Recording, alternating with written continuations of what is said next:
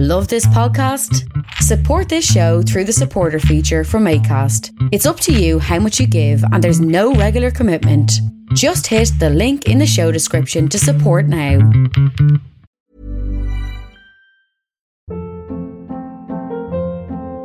Hold up. What was that? Boring. No flavor. That was as bad as those leftovers you ate all week. Kiki Palmer here. And it's time to say hello to something fresh and guilt-free. HelloFresh. Jazz up dinner with pecan-crusted chicken or garlic butter shrimp scampi. Now that's music to my mouth. HelloFresh. Let's get this dinner party started. Discover all the delicious possibilities at HelloFresh.com. Hey, it's Ryan Reynolds, and I'm here with Keith, co-star of my upcoming film, If, only in theaters May 17th. Do you want to tell people the big news? All right, I'll do it. Sign up now and you'll get unlimited for $15 a month and 6 months of Paramount Plus Essential Plan on us. MintMobile.com/switch. Upfront payment of $45 equivalent to $15 per month. Unlimited over 40 gigabytes per month. Face lower speeds. Videos at 480p. Active Mint customers by 531.24 get 6 months of Paramount Plus Essential Plan. Auto renews after 6 months. Offer ends May 31st, 2024. Separate Paramount Plus registration required. Terms and conditions apply if rated PG.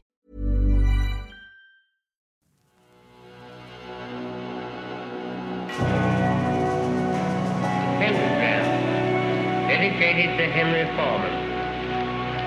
In the years of the primal war, from the dawn of terrestrial birth, man mastered the mammoth and horde, and man was the lord of the earth. He made him an hollow skin from the heart of an holy tree. He compassed the earth therein, and man was the lord of the sea. He controlled the vigorous steam, he harnessed the lightning for hire, he drove the celestial team, and man was the lord.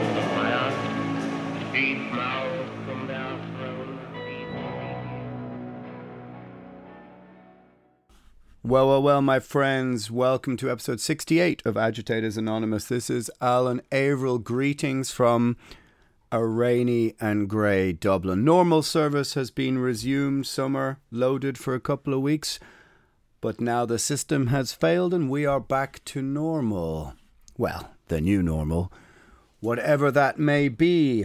So, episode 68, what are we going to discuss?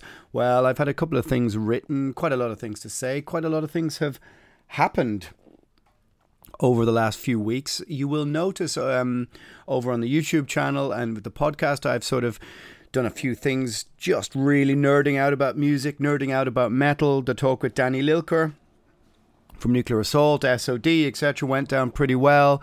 And it's just total heavy metal nerd stuff. And also the second part of our Metal Salvage Chats, which is basically me and Joe from that Gamma Bomb. What sort of accent was that? Joe from Gamma Bomb just talking nerdy metal stuff and throwing stats at each other and trying to out-nerd each other, all things considered. So maybe go over to my YouTube channel and subscribe and take a look. Because it's fairly leveled out there with lots of different nonsense over lots of different context, not all political, not all whinging about this, that and the other.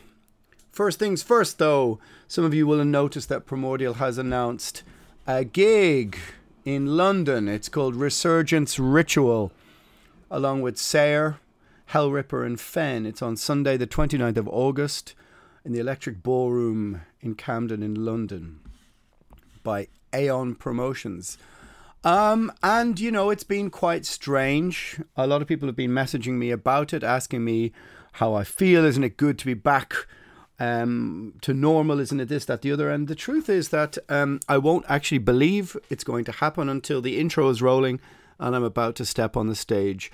In the great words of Mr. Peter Steele, no hope, no fear, because of the way things have gone over the last 19, 20 months and the way that, let's be clear, music, art, social society has been treated, which is as if it has little or no importance. It would not surprise me that the rules between now, July the 20-something and August the 29th in 1 month arbitrarily change, and that whatever procedures we all have to, or hoops we have to jump through between now and then, change completely. And I don't know, the new, let's have a look around the room, the new Monster Energy Ultra variant will put paid to our aspirations for trying to hold some form of artistic or musical communion. Now, I know many of you are quite tired of hearing about lockdown, about all of those kind of things. And it is true. It is absolutely exhausting. It is tiresome to talk about. And it is also true that quite a few people have been messaging me going, oh, look, maybe a ray of light at the end of the tunnel that you've organised, you know, that this gig has been organised. Now, of course, if you've been listening to the podcast, you will know that I am a glass half empty kind of person. And so being angry about what's been taken from you doesn't mean you can be positive about one small thing that potentially has been organised that doesn't alleviate all of those things. Now, of course, maybe I should do a little bit more soul searching and a little bit more listening to the Stoics and try and find inner peace in relation to those things. Blah de blah de blah. Well, yes, London. So we have to see whether this can happen. Like I said, at the moment, Boris Johnson over in the Conservatives over in the UK are sort of forging along with opening to some degree. I'm quite how much this has to do with Brexit and Johnson's, I suppose, social, cultural saber rattling against the EU, against Merkel, all this kind of thing. It is quite strange that for the last 10 years, 20 years, we've been told constantly how we're part of a global marketplace. We're Europeans, we're pan-European, we're all these kind of things, that Ireland is a part of the EU, the structural funds of the EU, this, that and the other, etc., etc. But as you've heard me talk about in the podcast, then when it comes to actually looking at what some other countries in the EU are doing in relation to reopening society or allowing people to have some liberties and freedoms back, that does not compute. And Ireland goes its own way like it was 1955, and Archbishop McQuaid is telling Eamon de Valera quite what to do with the Irish population. So will this gig happen or not? It's hard to say. Certainly at the moment, London looks more of a better venue, let's say, than, for example, in September. Primordial is also supposed to play Prophecy Festival on the following day, the Barug, the very famous Barug in Rotterdam, Barug Open Air. But yet, as you may or may not have noticed, for example, in Holland, they just shut down the clubs and bars again for another month through cases and variants and this and that and the other. And I think this is what you will see reflexively, consistently as we move ahead, is that social society as we knew it, or basically, to be cynical about it, anything that young people do who haven't got the vaccine yet will be arbitrarily shut down on a whim. Or maybe if you disagree with that, will be shut down for a real and just reason. One or the other, I suppose. I think by now we clearly understand that most of these decisions are the better to be safe than sorry, and over-caution means that nobody can ever be accused, or no one ever appropriates any personal risk or jeopardy. Certainly not the political class, that's for sure, who are able to ride out most of these things in a different way than the rest of us. But it will certainly seem that clubs, bars, as I said, social society, music, art, culture, this kind of stuff would appear to be completely dispensable when it comes to the first reflexive thing to shut down.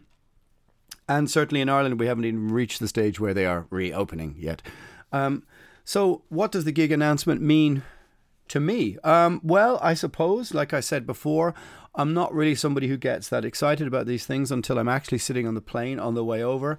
You see a poster for a gig in Chile or in Sao Paulo or Mexico or Moscow or whatever, and you go, okay, I'll believe that when I'm sitting on the plane on the way over, when all members are present and correct and everything is on its way. I don't get excited or look forward to these things because I suppose in the early formative years of the band, before we really started going on tour, so many things were arranged that just fell through. And when you're younger, you tend to, of course, be more excited, more exhilarated by these things. And the fact that tour after festival was just cancelled, sort of gave you a thick skin about these things, and you decided, well, from now on, maybe looking forward, I'm not going to put all my, shall we say, emotional eggs in one basket, if you had them to begin with, and I'm not going to, wind myself looking forward to this trip because it could quite easily be cancelled. Now, of course, the reasons why something might be cancelled now, as opposed to back then, are very different. So, what are the chances of us actually playing there? I think, to be honest, probably the way London is going ahead. Now, of course, in Ireland, we've opened indoor dining, etc., etc. Sorry to be boring you talking about these things once more. This was a sort of vampire accent there. But you can be sure the media for the next week or two will be full of scare stories about rising cases from reopening and this and that and the other, as we can see that mostly most mainstream media reporting is utterly duplicitous with the government and state narrative when it comes to adhering to social restrictions and rules. But lockdown is over, Alan. Surely it is, somebody said to me the other day. And you may disagree with this principle, but to me, no, it's not. Originally, we were given a level 1 to 5 reading of lockdown, 5 the most strict and 1 the most relaxed, so to speak. Wrong word, but yes. And the fact that we were never in 1, but quietly, those discussions of 1 to 5 just eased and nobody talked about them anymore, because I think the idea was, well, if we create a society that literally is in level 2 and then stop talking about it, people just accept it as normal. And so, yes, we are still in lockdown. While there are any rules and restrictions, then yes, that is a form, for me, of lockdown. And saying it isn't allows the agents of, shall we say, disaster capitalism or profit a free pass by not saying so. So my motives for saying so are because that it allows too many people off the hook, so to speak, when it comes to the reasons and why they profit from keeping people within these places. So for me, yes, we are still, of course, in lockdown because you do not have ultimate freedom of movement. Talking to you from a rainy, grey, percentage-wise empty, derelict city where few people venture into to socialise anymore, that there are no gigs, culture, art, comedy, whatever else. To me, that still is a form of lockdown. Now, it might not be the same lockdown, but I understand, like I said, this comes back to the glass half empty, half full view of society. Anyway, so I suppose it is in some way a movement in the right direction. And many people who listen to the podcast have been sending me little clips of attempted gigs that are happening where people are, sitting outside. Sometimes they're non-restricted. We also saw the Download pilot, which appeared to be 30 or 40,000 people who just had a test, went in. And I haven't heard any news of track and trace numbers, or was it a super spreader event? Of course. Look, the clever, or shall we say the logical thing to do for example, our government here would be to go, oh, you did a thing? What was the result? Oh, that was the result. Oh, maybe we can apply that logic to us also doing a thing. But, of course, that's not quite how it works, because there's too much middle management bureaucracy involved. As Hannah Arendt called it, the banality of evil may be the application of the civil service to your social freedom and liberty, so to speak. Sorry, Hannah, for taking your name in vain. And what do we really mean by the banality of evil in that sense? What we mean is that bureaucracy has to grease the wheels of every great atrocity in humanity generally. There has to be somebody filing the paperwork going, we must make the trains run on time, don't you know? That kind of thing represents, I suppose, the banality of bureaucratic evil, Hannah. So, what does this mean for people who are going to enter it, who are going to try and go to this gig? Well, I think realistically what it means is that maybe in the UK, you are going to have an antigen or a PCR test. The UK is not yet making noises like it's like, for example, we are over here, that we are looking at creating some form of two-tier society, i.e. the vaccinated are allowed inside and the unvaccinated are not. That said, I look in the media today and it seems that Boris Johnson is suggesting the very exact thing come the end of September, that people are going to have to require everything like that to enter museums and venues and nightclubs, etc. So, who knows? Which is kind of where France was going, or where Macron announced the other day that they were looking at sort of creating this sort of two-tier society. And it is very, very worrying that that is the sort of language. I mean, I haven't really understood yet whether they really were implying that the vaccinated can vote or not. But, and don't quote me in bad faith there, as many people wish to do often, I said I don't quite understand the implications. So therefore, there is still a question to be asked, right? The idea that we're going to create some form of, and I'll use the word, even some people might not like it because they will consider it too hyperbolic, but the idea that we may create some form of apartheid society, yes, I know, it's a rather extreme word, is possibly on the cards, where by tests of various sorts or herd immunity or wherever these other things you have to consider are not taken into account anymore, and merely you need this passport to get into everything. Looks kind of on the cards, and certainly in Ireland it looks like that is what they're going to create. Now the UK for now looks like it's going in a different direction, although the English government has said that by the end of September they are looking at doing something like that. So I think realistically next year we're going to have to consider the fact that you are going to need this electronic biometric passport, which I talked about in episode 1 of this exhausting, tiresome podcast, and said this is what is going to be created. And so we are essentially creating a sort of two-tier society, potentially.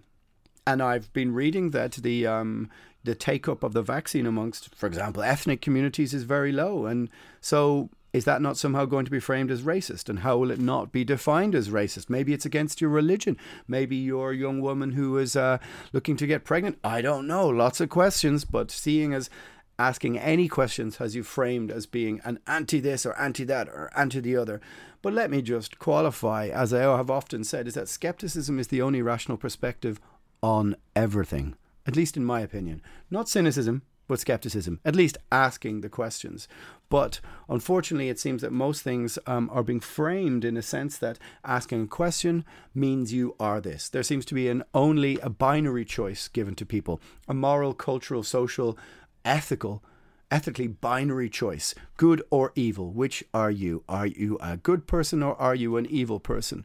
Well, maybe you don't believe either in the structures of these simple binary concepts of good and evil, and maybe the truth is you are in the middle. You are nuanced.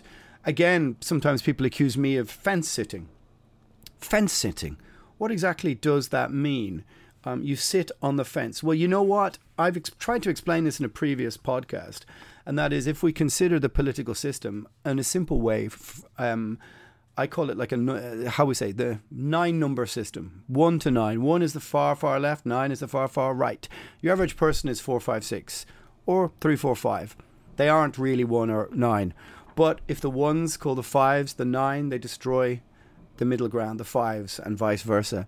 It's a rather simplistic system, I suppose, but I think illustrates the concept pretty well, which is that if you consider yourself politically homeless, which maybe I do, I have nuanced views as a normal person does have, and I understand that in the binary choices of black and white online argument, being nuanced is not what something that anybody wants to hear. They also don't want to hear moderate man says reasonable thing, as that just doesn't generate any clicks. And it's not a sexy answer that appeals to either side.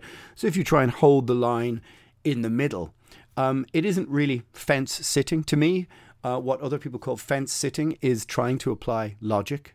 Fence sitting is understanding that there are multiple narratives all playing out at once. There are multiple reasons why things happen. There are many agents of power, of irrational agents. If you take any pivotal moment in history and you say, well, what happened? Why did that happen? Did World War I start exactly because of Gabriella Princip pulling that trigger and killing Archduke Ferdinand in the streets of Sarajevo? Is that exactly why the First World War started? It isn't. Let's be honest. There were many other reasons why. Pick another moment. Let's say, you have Sunday, Bloody Sunday in Derry. Did the IRA's military campaign in the north of Ireland start right after that moment? Or do we have to go back through history and look at all the points of light that brought us to that moment? Well, I think you do. And I understand that that's frustrating and difficult, because what it means is that there has to be many, many debates. And unfortunately, they often get mired down in the grey area. And that is where I think most things reside. So if the fence is the grey area, then I sit on the fence because I don't wish to be claimed for either side. And I understand that for a lot of people, that they want a crusade, they want answers, they want justice, they want all of these ephemeral things sometimes that are quite complicated because there are many different reasons as to why all of those things happen. And that is why, you know, sometimes people say to me, "Oh, you're sitting on the fence," or they say, "Oh, you're dog whistling, because you're not saying what you really mean." And well, A, who is it for anyone else to assume that? And B, also the fact that everyone also always assumes that they almost always assume the bad faith argument of those they disagree with, I think, is an intellectual dishonesty, because what this really means is that you're always defined by the most outlying argument to prove someone else's point, which is, as I said, an intellectual dishonesty. If you have a question about something, then somebody applies the most extreme definition to that. If you say, I have a question about the motives of Big Pharma, for example. Didn't they cause the opioid crisis? You must be an anti-vaxxer. No, I didn't say that. I said I had a question about the motives of Big Pharma. Only yesterday I simply posted a link to, well, it was really just a picture of, which was from Reuters, which merely stated Pfizer's profit margin was at 33.5 billion for the last year and a half or so. And just placing that on my Instagram, just a picture, all it was an observation of a financial dividend by a company that has a lot to gain from the situation that we're in. I mean, that is an inarguable position. But the comments underneath were just people tearing strips off each other. Anti-vaxxer this. Hey, oh, are you defending capitalism? Are you against capitalism? Oh, right. So they should do it for free, etc., etc. And it just struck me like, wow, you can't even just make an observation, not even say anything about it. Just place a picture which simply states, here is a company, this is the profit margin they have made. Think about that in any way you wish. No. As I said, people took the observation merely in either the worst faith of either way possible. People somehow on one side assuming, oh, this is part of some 5G anti-vax thing. Look at this alt-right comment, blah, blah, blah, blah, blah. Really? An observation about Big Pharma's financial dividend represents that to you? And on the other side, oh, I still see you have some bootlickers in your following you on Instagram. Surely they must have all been gotten rid of, blah, blah, blah, blah, blah. People fighting, arguing, not even taking a moment to think and just digest the number, which is all that I really meant. And it really just encapsulated the way things are right now, in that just an observation of a number, which is a profit margin, is so partisan. There's nothing you can say. And it really just brought home to me the reason why we are in the situation that we're in that the divide and conquer strategy employed by, let's call it, state, tech, pharma, the technocracy, if you want to call it, has been so perfectly played. I'm not sure that we have a card to play left at the table. I'm not sure we have a hand left to play, because the divide and conquer has been so perfectly manipulated and formed over the last 20 months that even just, as I said, an observation of a number can cause chaos, consternation, recuperation, and just vengefully angry comments. And I think that that's really speaks volumes, which until recently most reasonable people did. But there you go. You're always, for the purposes of those who wished to tar you all with the same brush, they will attempt to always define you by the most extreme outlying argument. And like I said, this just destroys the middle ground. It destroys compromise. It destroys debate. But of course, debate isn't really what it's about. It's only usually about winning. But of course, if you don't seek to reach compromise, you only seek to win, well, then you might as well paint the people that you think you disagree with in the worst possible light. As some people have said to me, shouldn't I stay in my lane? Does it do you any good to talk about politics in your podcast? Well, I don't know. I personally don't think that I actually have much of a choice but doing that. And if anybody has read any of my interviews or understands what Primordial has sung about for 20 or 25 years, then yes, what was I going to do? Go and become, go and restore furniture for the last 19 months and stay quiet? It maybe might have done my mental health more of a favor, but that's not what I chose to do. So I chose to do the podcast. Now, if you decide that you dislike a sentence I say, so therefore that discounts all of the music I've made for the last 30 years, I would say the problem lies with how you interpret these things. I don't wish to agree with every artist I like. I don't wish to agree with every musician, every writer I like. That's just not how the world works. If you only wish to find things that fit into your worldview, well, then a pretty dull and boring world it will be. And also when you dig down, you'll find that even the people you campaign and crusade for, you probably aren't going to like everything that they think. It's a very reductive view of the world. But do I do myself favors by discussing some of these things? Yes and no. Some of you sent me some links to some arbitrary list that somebody made accusing the band of this, that and the other. And I'm not going to give it... not going to give it oxygen, but it did make me think about the idea that should we address our critics? And the answer, I think, is no, because we're not really addressing our critics, because this is not really critical. If the playing field was even and somebody, I suppose in a way was to accuse you of something and say, hey, I read this thing and here's the exact quote. What do you mean by that? And you might say, well, that's a quote from when I was 19. I'm now 45 years old.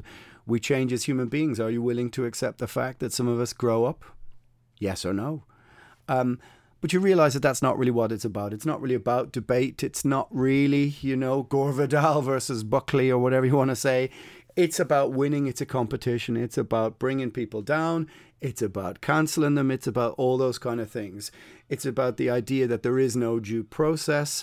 And one of the most, I think, incredulous and ridiculous things is the idea of being, let's say, politically adjacent, which basically means we think that you're friends with somebody we think we disagree with, which, of course, is a sort of incredible intellectual dishonesty, because you will find that most people, most bands, most musicians have played on a stage with somebody from somewhere that you probably disagree with. So applying the same logic to everybody means... nothing happens, which I find quite fascinating, because I've been thinking about this quite a lot recently, is are the people who want to cancel shows, are they happy now that there are no shows? Surely this suits them. If you support cancel culture, surely the idea that there is no social society, this should please you, because all the people that you dislike are not able to speak. Sure enough, they've had to all be moved online, but it means they're not on your college campus, they're not in your local venue. But I have a feeling this doesn't make people who support cancel culture happy, because they've got fuck all to do. They're a bit idle now. Oh, well, you mean I can't make that sign and go down and stand in the street and wave and this and that and the other, or we can't, we can't harass this person or that person, or it strikes me that part of it all is the action, the movement. It's taking part in something that you think brings action or justice. And I was thinking about it the other day, seeing as, let's say lockdown moved in perpetuity now onwards, which it may do, but it gets stricter and there just literally is no social society. So you don't have any more gigs to try and be cancelled, because they all just get shut down. Is that what people want? Would that make people happy? I think it wouldn't, because then you realize that, oh, all the bands I like can't play either. In fact, nothing can happen. And then you realize, is the justification for your existence really based on opposing things? I.e., I exist because here's what I've set myself up to oppose. Does that make sense? Maybe it does, because you're validating your own existence. And if you were to take away all the things that you opposed and just go, okay, you have a free run now, do something entirely different and positive, I don't think that many people would really want to do that. But certainly the creation of some form of two-tier society should ring many, many, many alarm bells. I mean, even you may notice that... dating apps, for example, Tinder in Ireland is now going to join with our health services to allow people to show whether they're vaccinated or not. which I think somehow sets an incredibly dark precedent, as if the state didn't control people's dating or even casual sex habits more than usual because they've eliminated social society and people's chances of meeting, which, let's be clear about this, are less percentage-wise than they were when there was an open and free society. Sure, of course, some people are still meeting. And yes, anecdotally, you might know some people who have had a kid or something, but that's not what I'm talking about.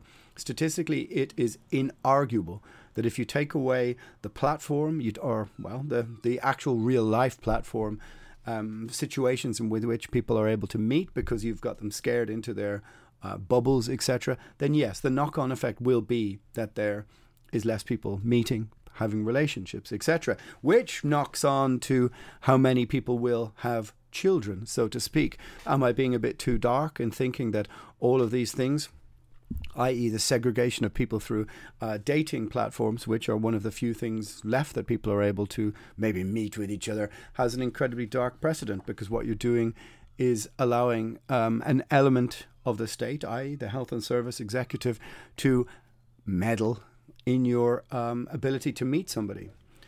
It seems to me to be an incredible example of how short-termist almost everything that's happened in the last 19 months is, that people are making decisions on the fly about how society should be that could have disastrous implications in a couple of years that I'm not sure they're thinking about. Like I said, I don't really believe in some huge Machiavellian umbrella plot, because the simple fact is that the amount of working parts that would take all moving in one direction, I think, are incorrect. That's just cannot happen. It's not mathematically possible. But perhaps they're steering the ship in a certain direction. This could very well be true. They have their hands on the tiller at any one time, but we're getting into dangerous territory now, because you see across the United States, they're starting to, at least by the one video I saw, have volunteers knocking door to door asking about the process. And like I said, some people are annoyed that I use the word apartheid. And that's, to be honest, one of the reasons why I use the word, because it stimulates conversation and irritates people who think that everything is benign, because clearly everything is not benign. And to think things are just, Asher, look at it, it'll be grand. This is obviously not how it will turn out, because that's not how any pivotal moment in history ever turned out for everyone. So you're doing yourself an intellectual disservice if you're unwilling to at least contemplate some of the grey area, or even some of the area inhabited by people you dislike. If you're caught up in the idea that you've always got to protest the protester, then you will never get to the core of maybe what might be in their argument. As they say, even a stopped clock is right twice a day. You know, the people you think you fundamentally disagree with might have some points, and reaching some form of nuanced consensus is probably more worthwhile to society, at least to hear them out. But it sets a very dangerous precedent throughout history, if we look back at any moment in time whereby we think, oh, you know what, segregating people by their health status could be really beneficial.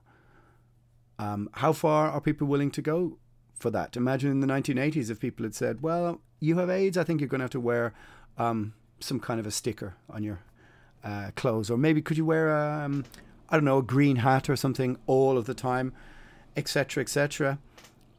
One thing that's very clear about the situation that we're in is that the irrationality of short-termism and knee-jerk reactions to decisions just seem to be happening everywhere.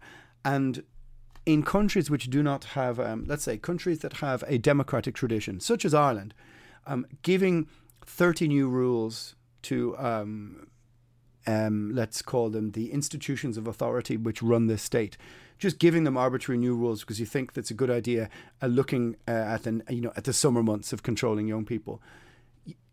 Those rules stay on the statute books, as they don't have sunset clauses. What happens if a real tyrant comes along in 3 or 4 or 5 or 8 or 10 or 20 years and goes, oh, see all those new rules? I think a police state would be a good idea. And to anybody who thinks that those kind of things, sure, that can't happen here, Alan, take a look at history and understand that every country has had moments where they flirted with dictatorship, with tyranny. It could be religious, it could be autocratic, or it could be what's coming in the future, a form of technocratic tyranny. I mean, look how we're invited to take part in the joy of watching the Bezos-Branson space race. Here are billionaires who have made money from exploiting working class people working in their factories, from tax breaks across the board, also from funding given to you from your taxes, who are racing to space. And you are being invited by the mainstream media to somehow take part in this as a distraction from the situation that you're in, to find joy in the fact that Jeff Bezos is going into space. Isn't this insane that you're being invited to take part in a billionaires' boys' club? The space race used to be something that was between states, whether it was a Cold War proxy ideology that had pitted the Soviet Union against the United States, but this was still two states moving against each other. But it shows you the power of tech, in a sense that tech is more powerful in many senses than most states. You've seen this throughout the last 19 months and prior to this, in the fact that big tech has taken it upon itself to try and curate the debate. Now, some may say curate, I would say censor, but certainly they've sought to take out opposing viewpoints to some of these narratives. So you've got state, big tech, big pharma, and all of these institutions, it would seem, with the mainstream media working in tandem together to present one narrative to the people. And that is so worrying.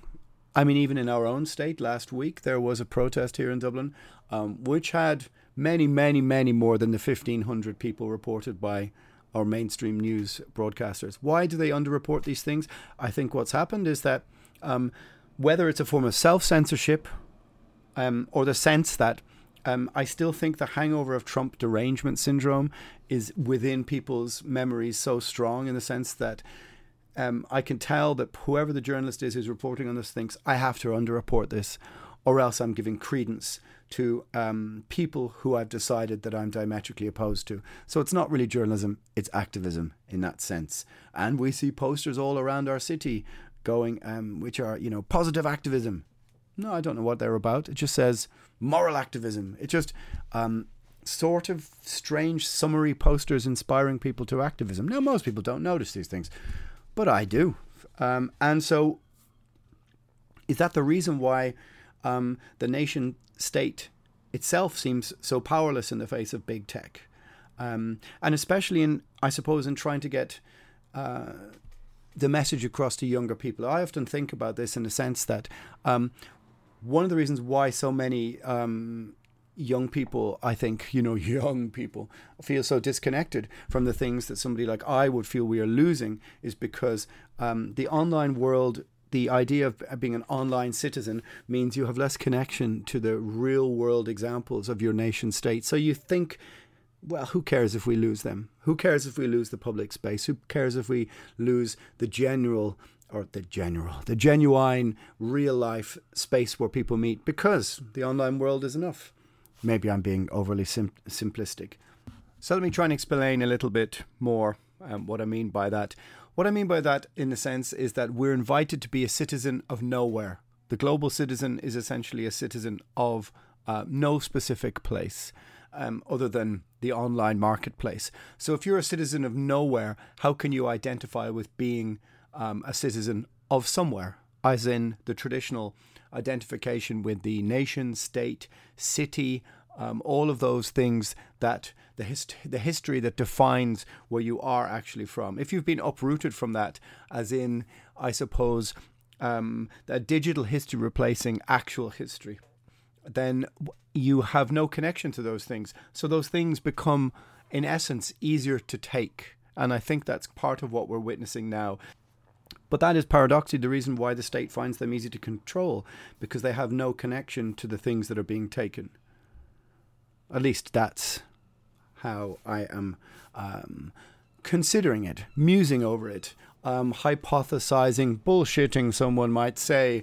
But the idea when you try and explain to somebody the reasons why culture, heritage, tradition, whatever you want to say, is important, for somebody who has little or no connection to those, they don't really see the reasons why. Well, why are you so worried about these things being torn down? Because they're old world, they're legacy systems. They don't really mean anything anymore. But it's certainly clear that this coming technocracy may be more powerful than your local government, or at least your broader government. You might be able to make changes within your local government. So one could say that the implementation of this technocratic state has always been on the cards. I'm a bit tired of people saying to me, hey man, were we ever free? Well, you know what? We were freer, and that's important. What you're taking is the public spaces from people. And these public spaces were used, I suppose, or you could say they were a method of resistance to the technocratic future, because people are people. They're human. They have human desires. They wish to meet. They wish to go out and travel. They wish to go and gather and congregate and protest and see music and go to festivals. But if you give the technocratic state enough time to implement a state of fear within people, you can move the percentages, you can move the dial. And like I said, people may find it funny, but the idea that dating sites are going to require your medical status maybe to take part, maybe you're going to have to upload them for other people to view, is a very dark fundament. Because if, for example, lockdown continues and people are still forced to meet in an ever... the avenues through which people are able to meet, to form relationships, to form human relationships, become slimmer and slimmer and slimmer until they're literally controlled by an unanswerable, unelected health and safety, I'm not going to say elite, but board. But it's the short-termism of what seem like, short-term solutions to social problems that can have vast implications as we move forward. Removing people's ability to meet, to be human. But like I said, some people will find it silly that I'm talking about this kind of thing. But having further control by the state over your sex life will impact upon birth rates, all of those kind of things. Now, you can draw your own conclusion from that implication. Or just call me crazy if you want, or just call me plain wrong, or just plain disagree if you want. But every action has a reaction, and it just might take a little while to see them or figure them out. But certainly, that's true. So let's bring this back. Let's bring this back to the gig, the music, all that kind of stuff. Could it be that gigs and festivals moving forward are going to require you to produce your papers, a Papers, Please Society, to be able to take part in social society? And this is entirely, when this thing started, not what politicians said. I mean, you're going to have to go back over some of their quotes and saying that they would... Boris Johnson said he'd rather eat a vaccine passport if it was attempted to be brought in. Well, quite whatever that meant, I don't know, but it looks like he's going to have to eat it. And like I said, that element of social society, whether it's music, whether it's art, theatre, comedy, culture, all those kind of things, they seem to be the first thing that's sacrificed every time there's a remote scare. Because let's be honest, they're seen as a young person's thing, a young person's game, so therefore dispensable, because it's not young people who are making these decisions. And like I said, I do wonder how with some young people this resonates with them, as because the idea of going to a gig is something that maybe our generation, let's say 25 to 50, they're the kind of people who are going to miss this. So I don't know. What an all-over-the-place ramble. I had too much to say in that podcast, all sorts of different things. There's going to be... the next few are just going to be a bit about music, about, some people have been asking me questions about this, that, and the other. Anyway, my friends, the idea, am I my brother's keeper? The answer is no. It's something I might come back to another podcast. All right, episode 67 is an all-over-the-place kind of ramble about this and that. But wasn't it about time? Go over to my YouTube channel, subscribe, share, take a look, all those kind of things. If you like the podcast, share it with somebody. Subscribe. You can go to my Patreon, where I do other bonus stuff, all sorts of other podcasts, different discussions, this kind of thing, and you can support the show. And until then, don't take me that seriously. Planet Satan, over and out. This is Alan Averill. Ever catch yourself eating the same flavorless dinner 3 days in a row? Dreaming of something better? Well, HelloFresh is your guilt-free dream come true, baby. It's me, Kiki Palmer. Let's wake up those taste buds with hot, juicy pecan-crusted chicken or garlic butter shrimp scampi. Mm. Hello Fresh. Stop dreaming of all the delicious possibilities and dig in at HelloFresh.com. Let's get this dinner party started.